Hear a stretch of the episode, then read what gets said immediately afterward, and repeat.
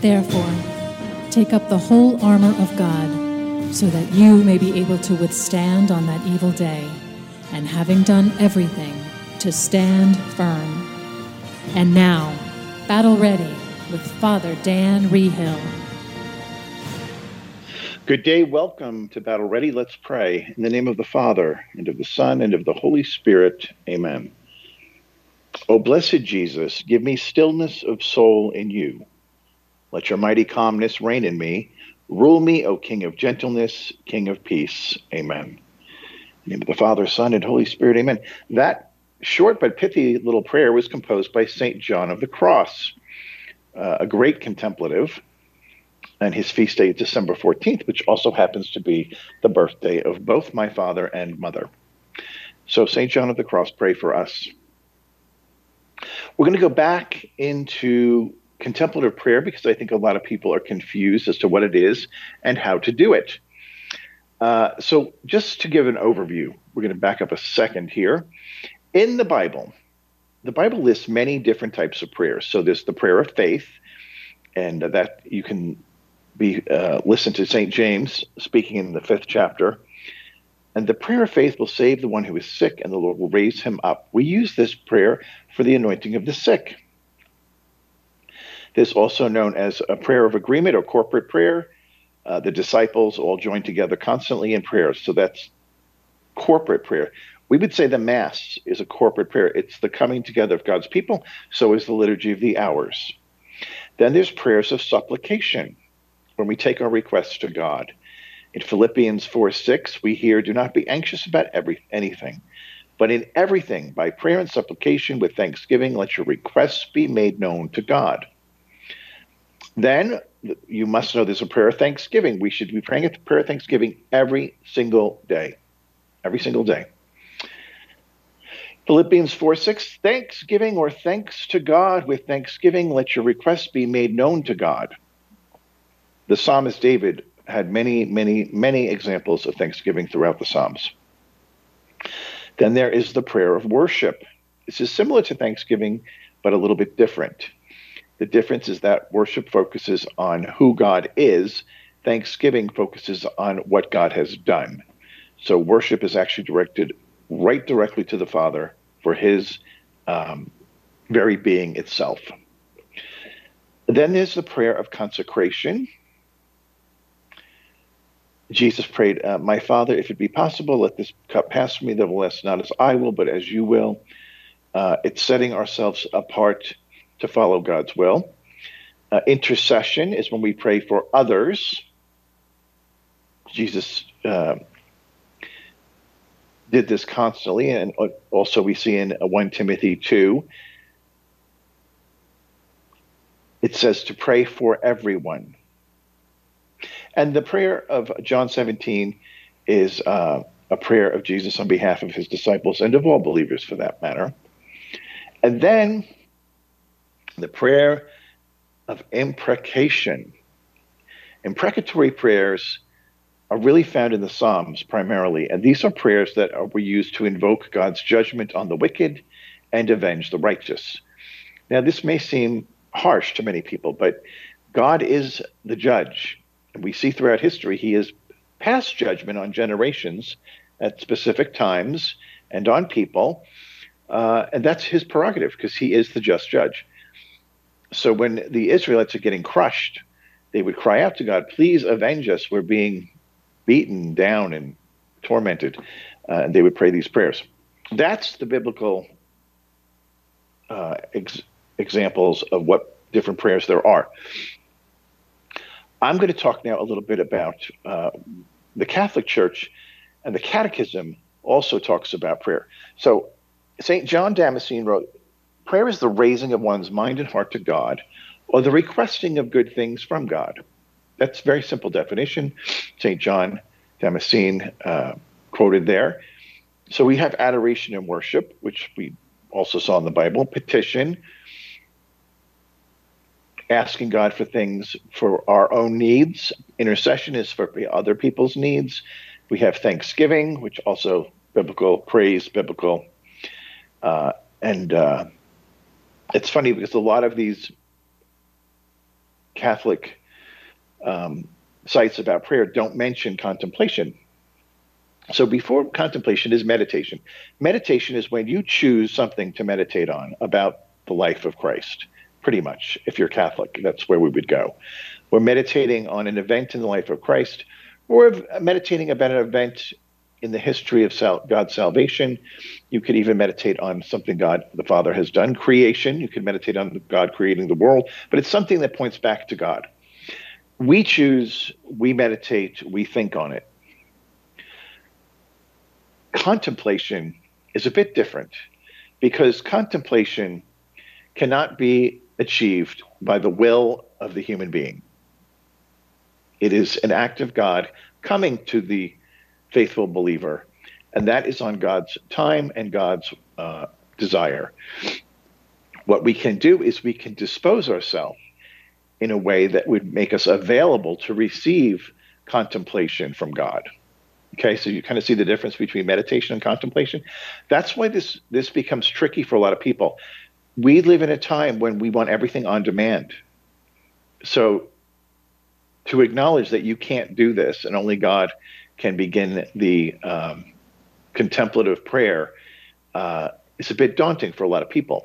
And yet, I would say this is one of the highest forms of prayer. This is the kind of prayer that will draw you into God's very presence in a palpable uh, way, where you will you will know that you are communing one with the God who made heaven and earth. Uh, now, there's many odd descriptions of or contemporary descriptions of contemplation that would not cut the mustard as Catholic teaching would go. So there's a lot of Zen like practices or um, Eastern uh, meditation types that we would not want to engage in. Uh, they talk about like emptying yourself of all things and being one with the noneness, being one with nothing, uh, or being one with the universe. We don't want to be one with the universe because that's created by God. That's a creature, and creatures can be uh, taken over by demons. So we do not want to become one with the universe. The devil loves to confuse people and think, "Oh, I'm sending you uh, some sort of a, uh, an angel today to be with you," and it's really not an angel at all. You have to be very good about discerning uh, when things come into your life supernaturally but th- this is not a risk with contemplation. You could be hearing from the enemy, but this isn't. It's not like it's going to harm you. He's just trying to distract you to stop you from hearing from the one true God. Okay. Okay, so the tradition of the Catholic Church teaches that contemplation is a mysterious gaze of faith that is fixed on Christ. It's pure gift, not attainable through the work of our natural faculties, except inasmuch as much as we can dispose ourselves and put ourselves in the presence of God, waiting for Him to engage us in this contemplative prayer. So we have to focus the attention of our heart on God. It's the natural fruit of a life of Christian prayer, uh, the, the gifts and graces that come through contemplative prayer. And it really is at the heart of the Christian life. So when we look at the great mystics and contemplatives, first of all, number one, above all, would be the Blessed Virgin Mary. She is the great contemplative of all time. But then consider St. Joseph. He's a man of no words in the scriptures. And I would imagine much of his life was in contemplating the events of his child, Jesus, and all that was happening around him. That would be a contemplative prayer. And then we look to these saints throughout time, particularly the Carmelites. You know, there are certain orders that their very heart of their charism is contemplative prayer. Uh, these would be the, the great heroes of the contemplative life. So Teresa of Avila, Therese of Lisieux, John of the Cross, uh, many of these, Saint Bernard. Uh, there's so many of them. And St. John, the evangelist, another great con, uh, contemplative, and through his contemplation, he was given the heights, such heights of contemplation that he was, we call him the eagle. He soared and had the bird's eye view of God's perspective on mankind. And when he wrote that gospel, it's a very deep uh, and profound gospel when you compare it to the other gospels, which we call the synoptic gospels. Also, the book of Revelation, very lofty uh, things that he was being shown, many of which I would imagine he didn't understand at all. You know, when he's talking about these giant winged creatures that have heads like uh, lions and scorpion tails as stingers. I mean, who knows what he was seeing? That could have been, you know, some kind of a, uh, modern day um, Apache helicopter. That, but he wouldn't know what that is. He would he would only be able to describe it with the terms of the things that he has around him. So when you read the Book of Revelation, you can imagine if he's seeing modern day weaponry during these apocalyptic events, he he would not know how to describe that. Uh, just a thought there. Anyway, back to contemplation.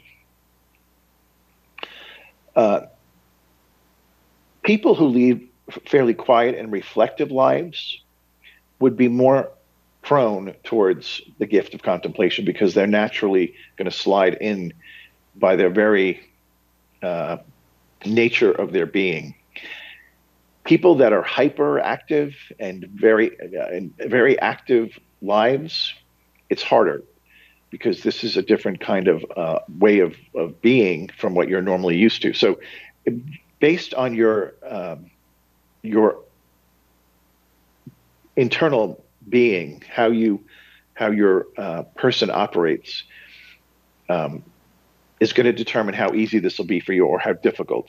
But tr- here's the good news: if if God wants to reach you contemplatively, He will. Paul was a very active person.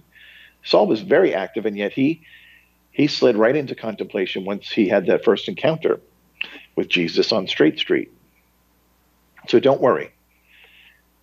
Okay. Uh, in the Catechism, uh, the Catholic Church outlines contemplative prayer by quoting St. Teresa of Avila. And she's one of the church's masters in the school of contemplation. And she says this nothing else than a close sharing between friends is what contemplation is. It means taking time frequently to be alone with Him who we know loves us. And contemplative prayer seeks Him whom my soul loves. It is Jesus and in Him the Father. We seek Him because we uh, to because to desire Him is always the beginning of love, and we seek Him in that pure faith which causes us to be born of Him and to live in Him. That's uh, Catechism, paragraph 2709, for those who want to look it up. And the, this definition gets at the heart of what prayer is in its essence. It's relationship with Jesus. I say this all the time relationship, relationship, relationship. Just like the relationship you have with your best friend or your spouse, uh, the more time you spend with that person, the more you get to know them. It's the same with the Trinity the more time you spend with the Father, with Jesus, and the Spirit, the more you're going to get to know them.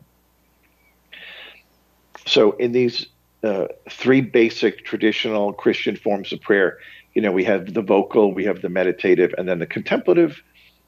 The relationship is the source of all. Uh, so, contemplative prayer is the simplest expression of the mystery of prayer. That's also from the Catechism, paragraph 2713. And it's union with God in the depths of our souls where He purifies our vision so that we can pierce reality. Isn't that an interesting thought? It's only when we get His vision that we can pierce reality. You know, we're having a shortage of in 2022 reality. People are living in imaginary realms that don't exist. You know, when we think we can call ourselves by a different gender and that makes it real, that's that's not real. You're not living in reality. You know what truth is? Pure truth is that which conforms to reality. And right now, very little of the world is conforming to reality.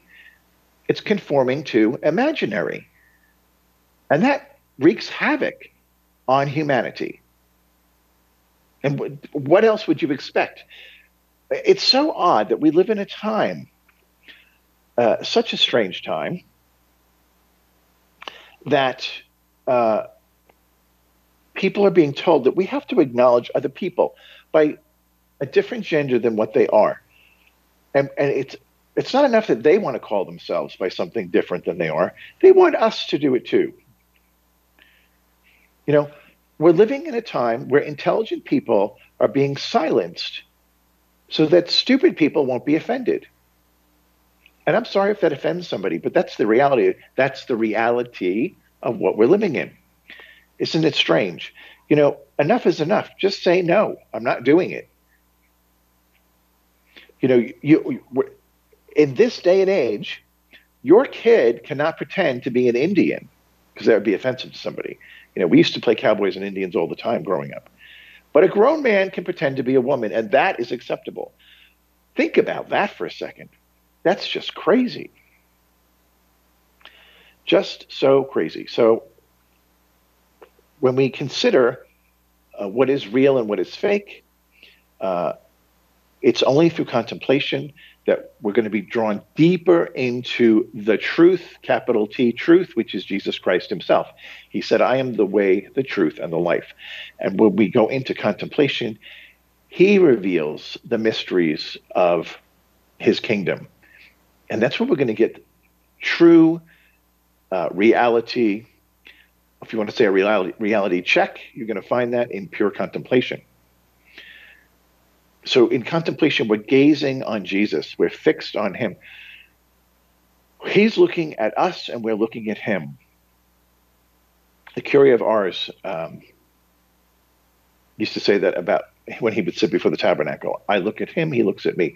I think he had a man also in his parish that was the first one to coin that term.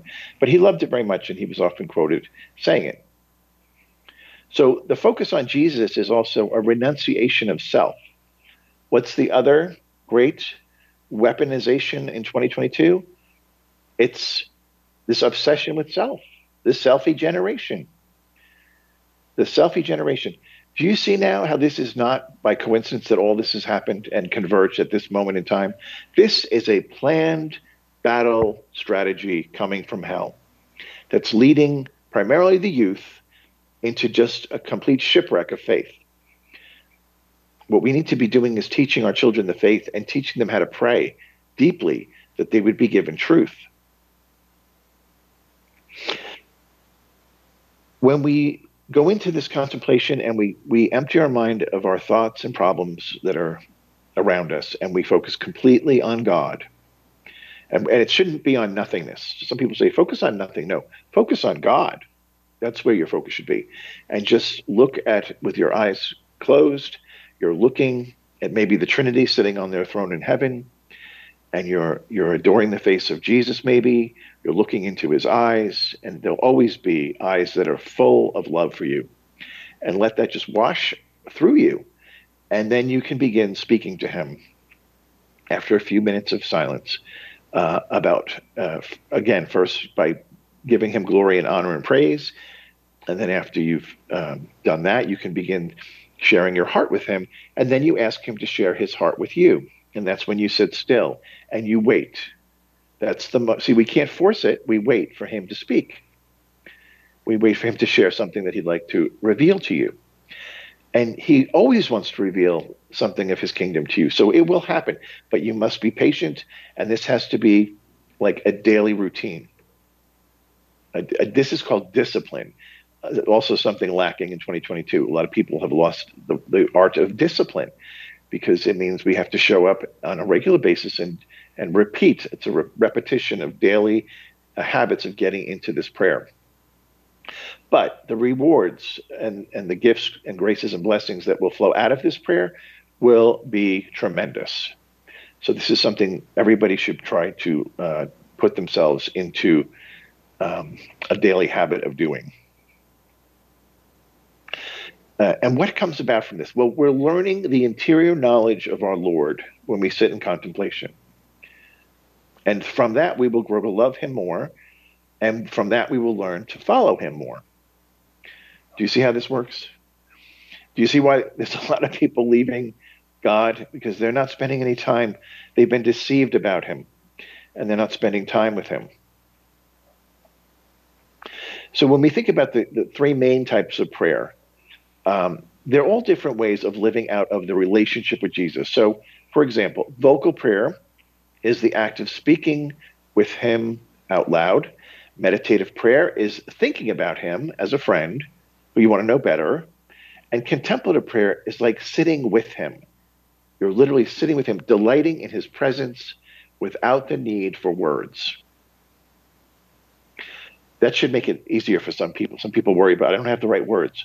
Whatever's on your heart is the right words, but you don't need to be using words. A lot of contemplation is just being with Him, just being with Him.